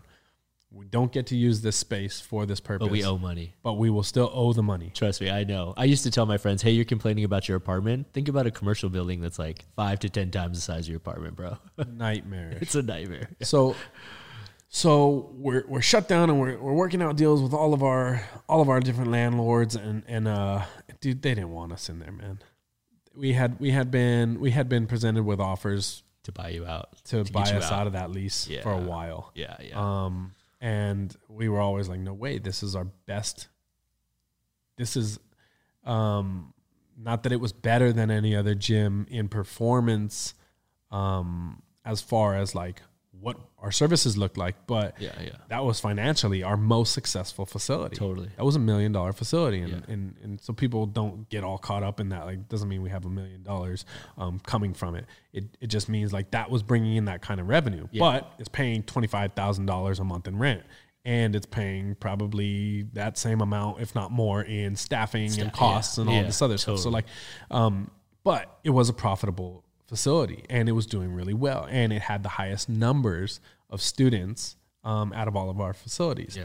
partly because it was also the biggest um, but they just didn't I, I think he our landlord saw that as an opportunity to like out. yeah yeah i'll get you out Yeah. and so what he eventually did is instead of forcing us out or trying to keep piling the debt because we were trying to find ways like yeah go ahead keep piling the debt on us. We're going to come back like you know stubborn. Yeah. um, that would have been bad. But what he did is he's like hey here's the deal. I'll let you out. I'll let you out with no cost but you get out by december 31st and i'll give you your i'll give you your uh, initial deposit back if you leave the place uh, the way it was. So I mean, as as heartbreaking as it was, I was like, and I'm the only one around. So then I gotta like, I, we go into this mode of like, okay, how do we do this? Okay, great. Um, Nate, can you come? Uh, Mike Escamilla, can you come help? Uh, John Pova, please come. Uh, we're gonna tear this shit down, like literally empty it. Um, so we went into scramble mode, like we shut it, we shut it down like two, three weeks literally emptied it out, ripped everything out of there, gave away foam to like BMXers from out of town Yeah. who came and picked it up. Like people were buying obstacles from us or like just taking them because we were like, here, I don't know what to do. Yeah. Um, so we we got everything out so that we could take that deal because that deal was going to probably save us at some point. Now knowing in hindsight that two years of shutdown would Yeah. have been happening, Tons of um, money. on and off, that would have probably been two hundred thousand dollars of debt, debt, that we'd have been carrying right now. Um, so we, we just get it done, and I'm just in go mode, no emotions. Like I'm gonna get this done because I want to have a holiday with my family. Yeah. and I gotta have Christmas. So like three weeks out, done, everything gone, and uh, of course never get our deposit back. Wow. Never get our deposit back. And it was like, is this worth even going into legal battles Yeah, for? Is just it, gonna eat up more or- time. Yeah, or do we want to just say, you know what, fuck negative people. Yeah. Fuck people that don't want us around. Let's just let's just move on and, and, and find the positive things that we're doing and like let's empower those. Um, and that's that's what we did. And I think that's what helped all of the other facilities survive. Um, because we just kind of said, hey, let's let's focus on what's working right, the people that are doing um, their best to help keep this alive because we got sick support during a time period where people could have all walked, you know? Yeah. Yeah. Um, so, yeah, a heartbreaker, but a lesson learned, and um, and also I think an experience that at some point I'm gonna be like, I'm, I'm really, really glad I did it. Yeah. I don't feel that yet. yeah. but, yeah. But at some point, I'll I'll see it that way. And so obviously there's tons of different teams that exist in parkour and free running, but very few of them have ever gotten to the point of you guys of being not only a successful gym, but a successful brand, like as an umbrella overseeing everything right now. What's like their current focus and direction at Tempest right now? I know you guys also have a media house that you've mentioned before. Um, so like what, what are you guys trying to do now in addition to just the gyms and everything? Dude, we're doing so many cool things. I mean, I think Kings of the Concrete was a result of, of where we've come um, because of the pandemic. During that time, we kind of hunkered down, and there was just a select few individuals that like wanted to come together at the time that it was the most risky to go and be in person with each other. Yeah. There's this select few people that just kept coming in, spending time next to each other, um, in and out of like when do we wear masks, when do we don't, you know, like just trying to work through all of that. But like everybody could have stayed home. Yeah. Said like, I'm not doing that. Um, and so it was this odd commitment. And, and I don't know if you even see this now, but in, in the world right now, like today, a handshake means way more than it did 10 years ago. Totally. Right? A hug totally. today means something like, whoa. Um, not that it ever didn't, but it means something really special yeah. now. Um, and I think that's, that's like, it's essentially saying, I trust you. And, and I feel like we have this group of people that like, we're just coming together like organically. Um, I didn't have to specifically say, you know, this time to this time, these days a week. It was more like, hey, um, here's when I'm going to be here. If y'all are down, that would be a good time. Um, but then I would show up and nobody was, uh, uh, um, nobody was, um, sorry, what I, I say that wrong. It's not nobody was there, but then I would show up and nobody was doing like just the times Yeah. that I was talking about. Yeah, yeah. It was like these dudes were in here and and they're starting to become a vibe and like they're hanging out and they're doing other things other than Tempest work and just turning this into like a hub for them to connect with each other.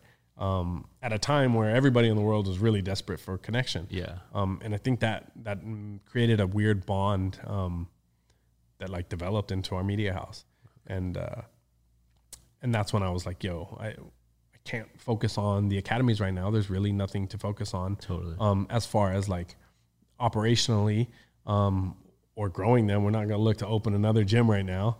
Um, and uh, I should state we had just signed a lease to expand the OG location in the valley. To the other side. Yeah. And when COVID hit, it was like, well, we're not going to spend a half a million dollars developing that into another gym. Like, what? We don't know where this is going. Yeah. Um, and so instead of doing that, we just like Tempest and Tempest Media House was kind of born in there and created it into this this hub and and what we're now calling the the HQ, the headquarters. Um, and in the back, started doing trainings and and um, previs and stunt rehearsals, and and it's just become like a really cool space for Tempest as a brand to operate out of. Um, and that formulated a media house and a production company, and um, so yeah, now we're we're focused on continuing to build our brand and do what we want to do with content um, in the free running space, but also we're doing a lot of work with brands outside of free running that are that are asking us to create content um, as a production company, and that's been super exciting because even if they're coming to us for content that's not free running related, they're still building a relationship with a free running brand, and we're connecting that dot to free running athletes in hopes that like they start seeing there's value in being a part of a free runner's life. Let's sponsor that athlete or let's hire that athlete to be the star of our content. And uh, that's been cool. And that, that helped lead us into having these relationships uh, that took part in Kings of the Concrete. Totally. Crazy, man. And so obviously you have all these things going on as CEO of Tempest, and obviously there's so many things under the umbrella. Um, but I do know that like you still occasionally still take stunt work. Like I got the chance to bring you on with Jeff Amata to double Colin Farrell, who you've doubled a few times now.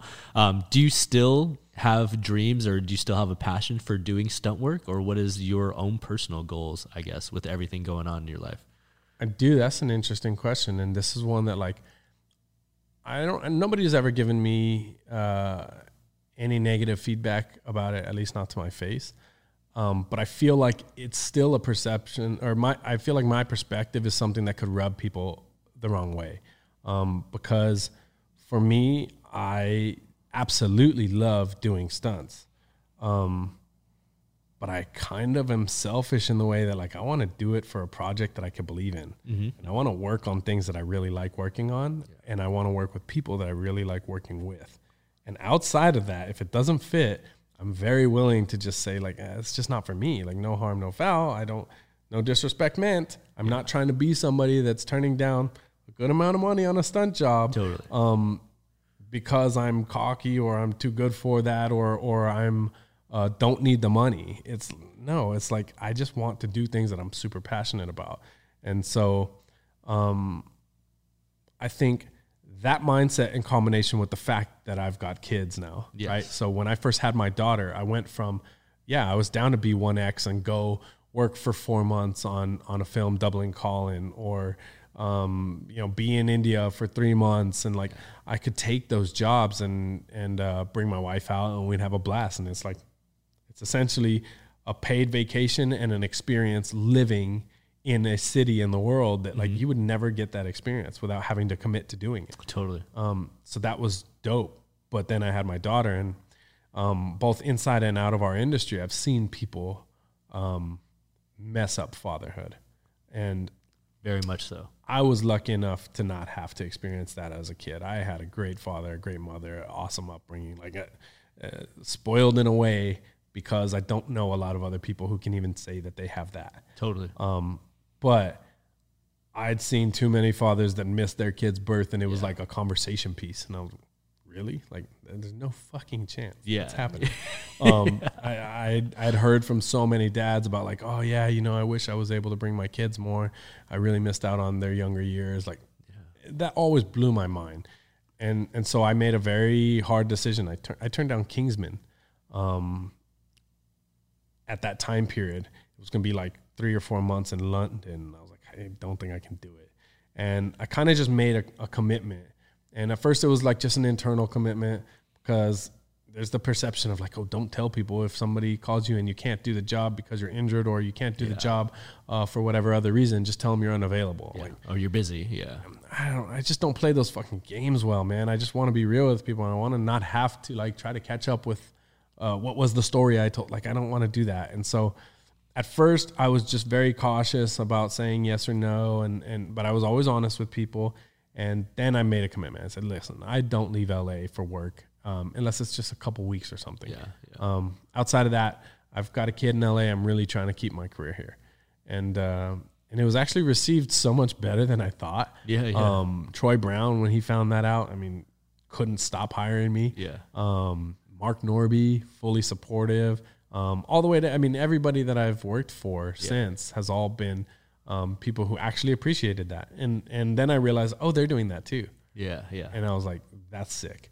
Um, so my so my passion has been to like say yes to jobs with people that I that I really enjoy and can learn from, um, and also um, projects that I could believe in, and and then be able to maintain an awesome family life and I want to be a part of Tempest. I want to spend a lot of my time there.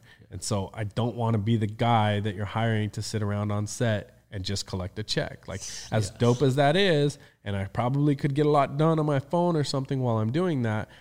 I don't want to be that. Like I, I want my time to be spent doing that, even if it's for free, building, building something Yeah. um, with people I care about.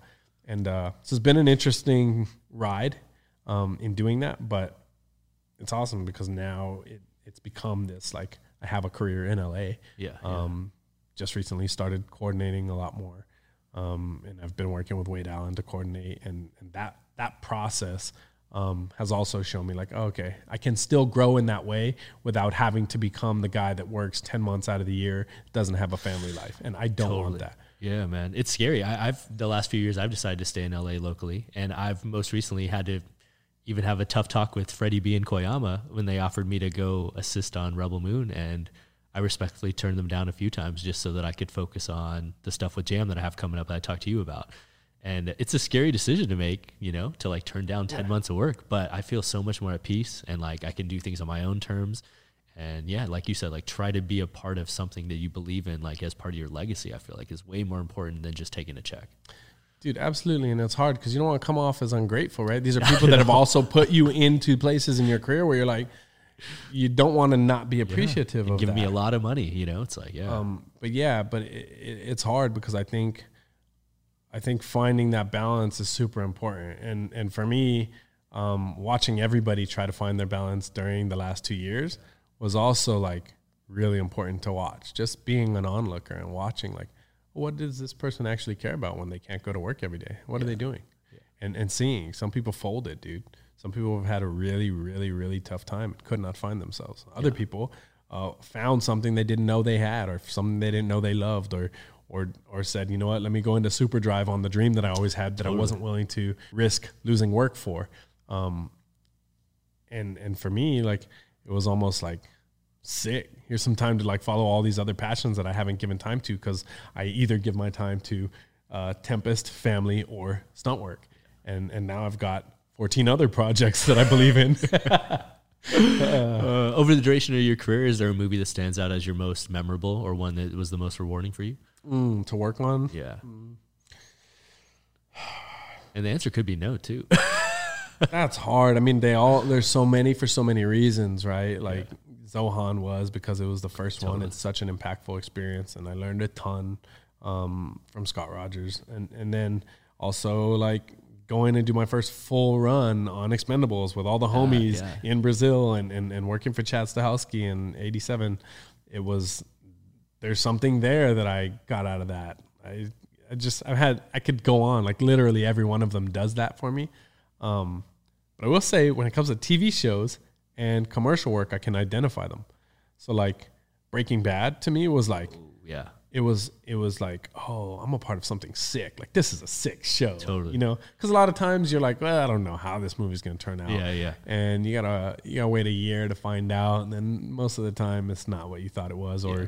you get cut out, or just you know maybe different than what you expected. Um, but like Breaking Bad, so dope. One of those Better Call Saul, where Yes. like every time I work on those, I'm like, yeah, this is dope. I'm a part of something that I really enjoy watching myself. Same. Yeah, yeah. Um, and then uh,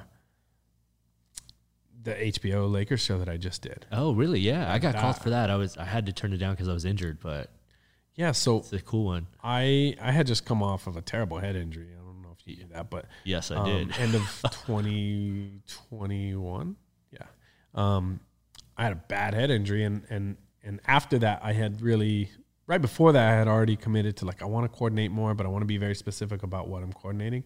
Um, I really wanted to spend more time coordinating uh, music videos Yeah. and uh, commercials, Yeah, yeah. and I did not want to coordinate TV or a film like Just too much of a commitment for me Yeah, yeah. um, because I want to give. If I'm going to do something, I want to give it my all, and I could give those things my all for that window of time, Short and still periods. not drop the ball on everything else.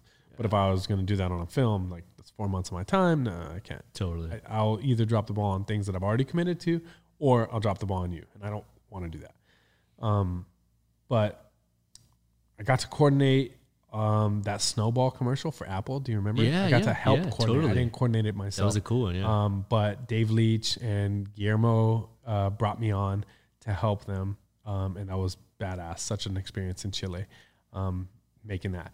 And then Dave and Greg Rementer brought me on to help them with a Cadillac commercial, okay. and then uh, I got to do an Apple spot by myself, um, and that was the biggest probably coordinating job I had done to date, especially alone. Um, and then, and that experience actually was terrible.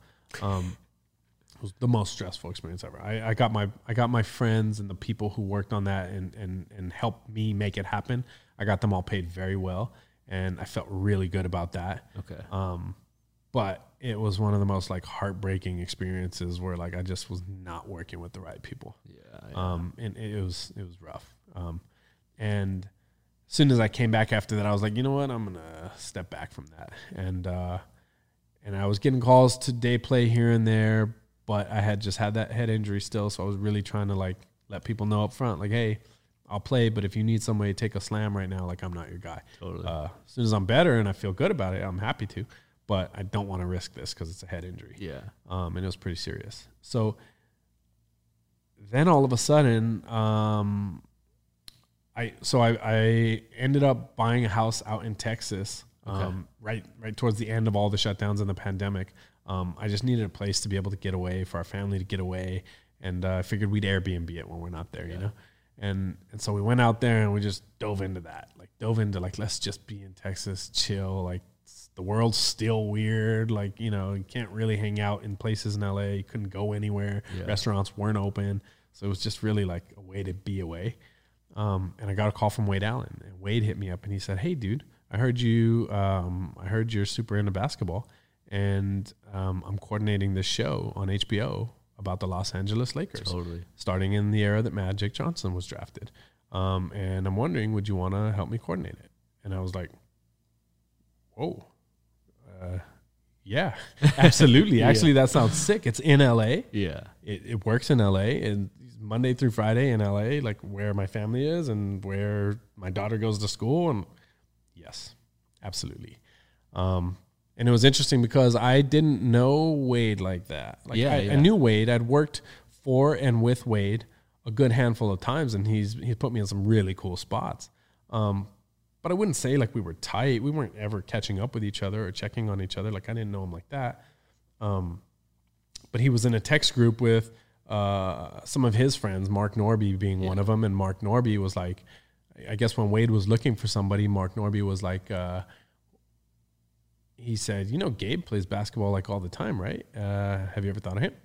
And and I'm sure they had some conversations and, and probably had to talk a good amount of shit about me in order to figure out like if I was the right one or not. Um, but yeah, so much love to Norby for even bringing me up, and then Wade said, you know what, I'm I'm interested. I'll take a chance on him, and Sick. and uh, so I got to I got to help him coordinate that whole season No way. it's so of sick. winning time. Crazy. And uh, yeah, that was like, ah, okay. I do want to do shows that I like. yes. I do want to do things like uh, if I got to go to work and we might not have a lot going on today, but I got to watch basketball practice. Cool. it's all right. Yeah. You know what I mean? I can learn something. Cool.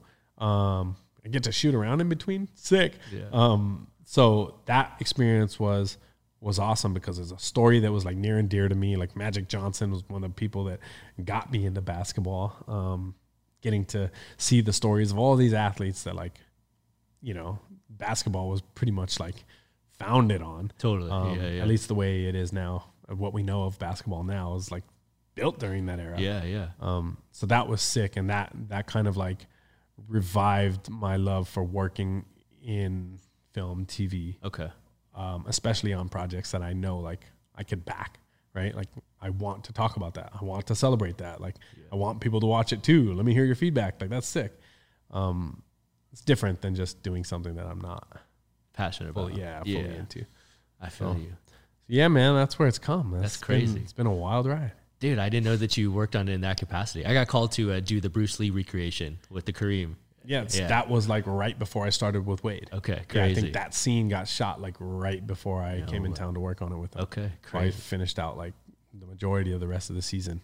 Um, and uh, yeah, so sick. And Wade's Wade's like dope in a way that like he operates um, very different in some capacities than I am, but also like um, his stress levels and his responsibility that he takes on is like it's fair and it's like it's attainable.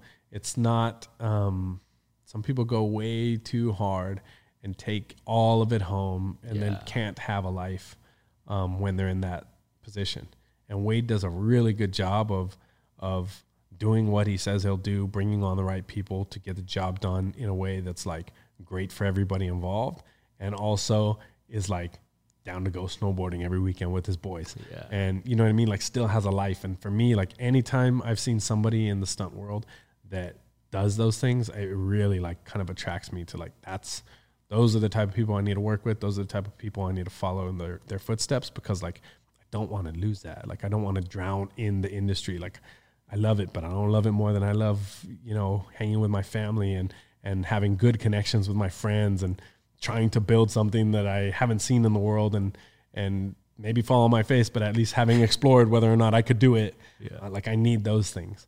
Um, and so yeah, just being around people like that has been crucial to the steps that I decide to take. Totally. Hell yeah. So this is a question I ask everyone. It's kind of all encompassing because we've kind of seen like where you started and what you're doing now. But to kind of like sum it up to about where you're going, like where do you personally see yourself five years from now, and then where do you see yourself ten years from now?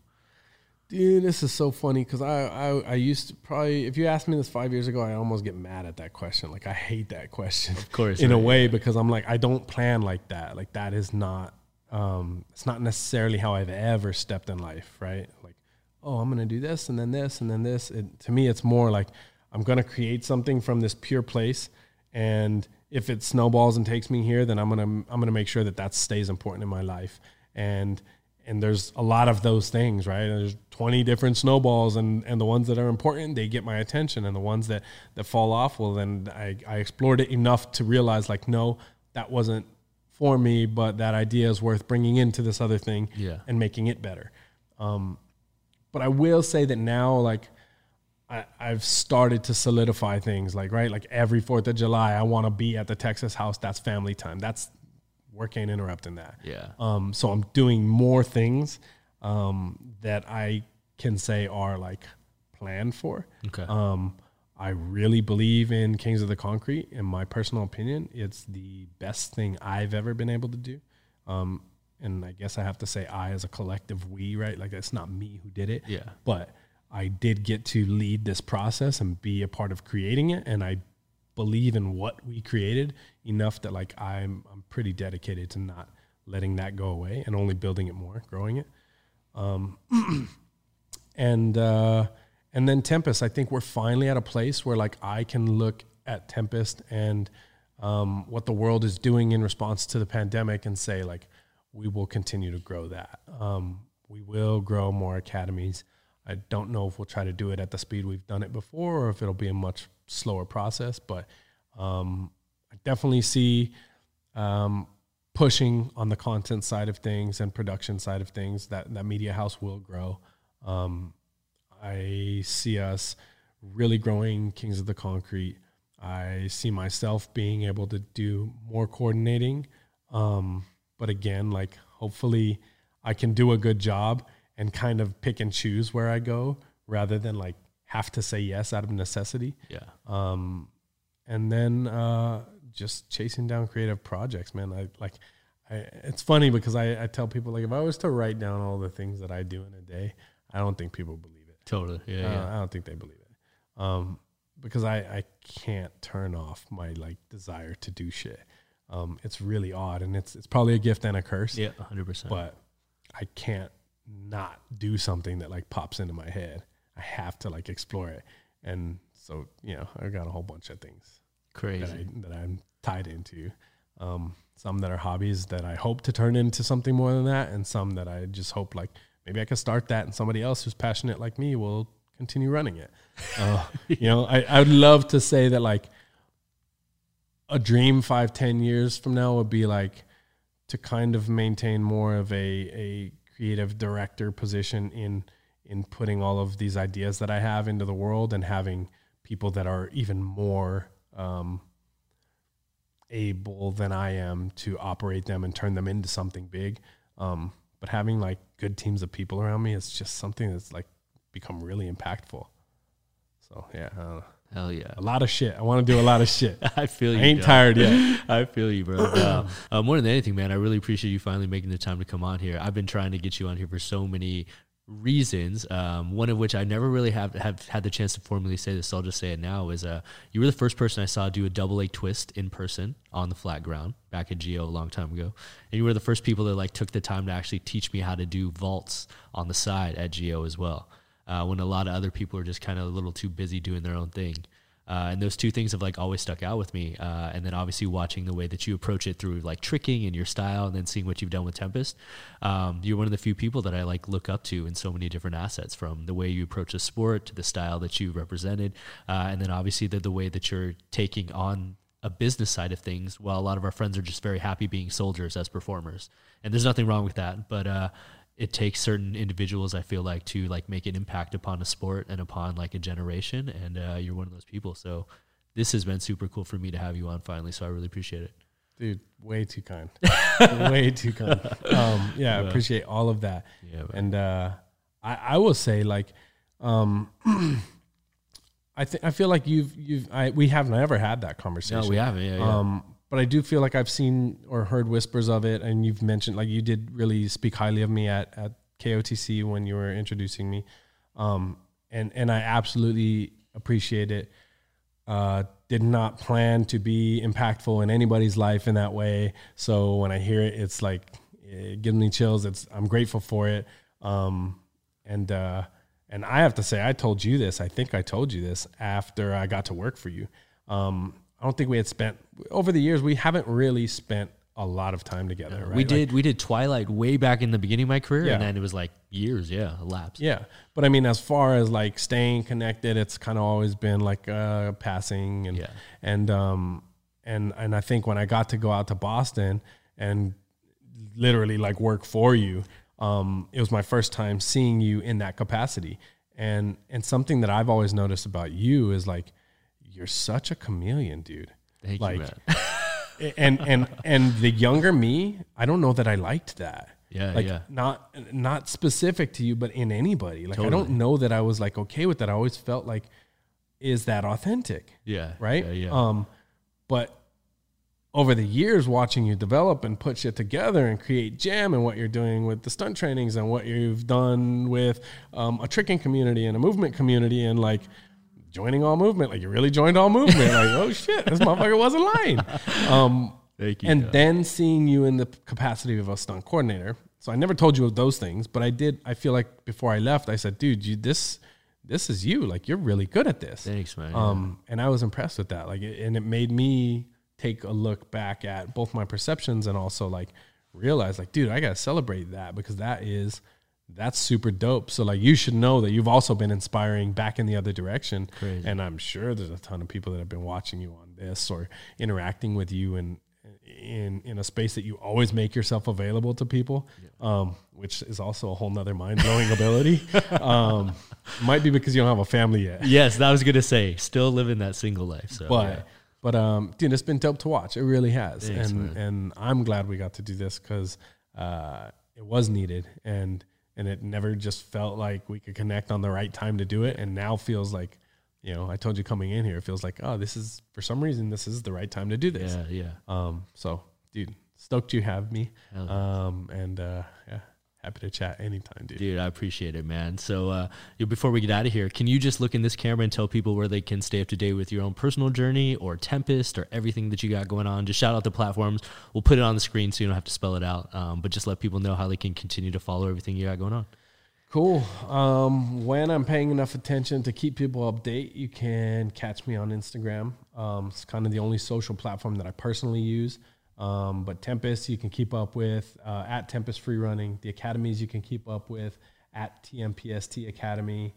Um, other than that, you can pop into the spaces and uh, you can always reach um, me or somebody through either Tempest DMs or my own personal. Um, and uh, yeah, I don't know. That's it. Perfect. Yo, with that being said, guys, please be sure to hit that like button, comment, subscribe for brand new episodes each and every week. Join us every Monday for jam breakdowns and every Friday for a brand new Jamcast, interviewing influential members of the movement community like Mr. Gabe Nunez himself. So that being said, guys, give one more very special shout out. Thanks for coming through. I really appreciate it. How did you remember all that shit? wow. Hosting skills. and as always, guys, coming at you, coming through. I'm your host, Travis Wong. Thanks for joining us here in another Jamcast. Until next time, see you all soon. Peace. Jamcast, baby. Yo, thank you, dog.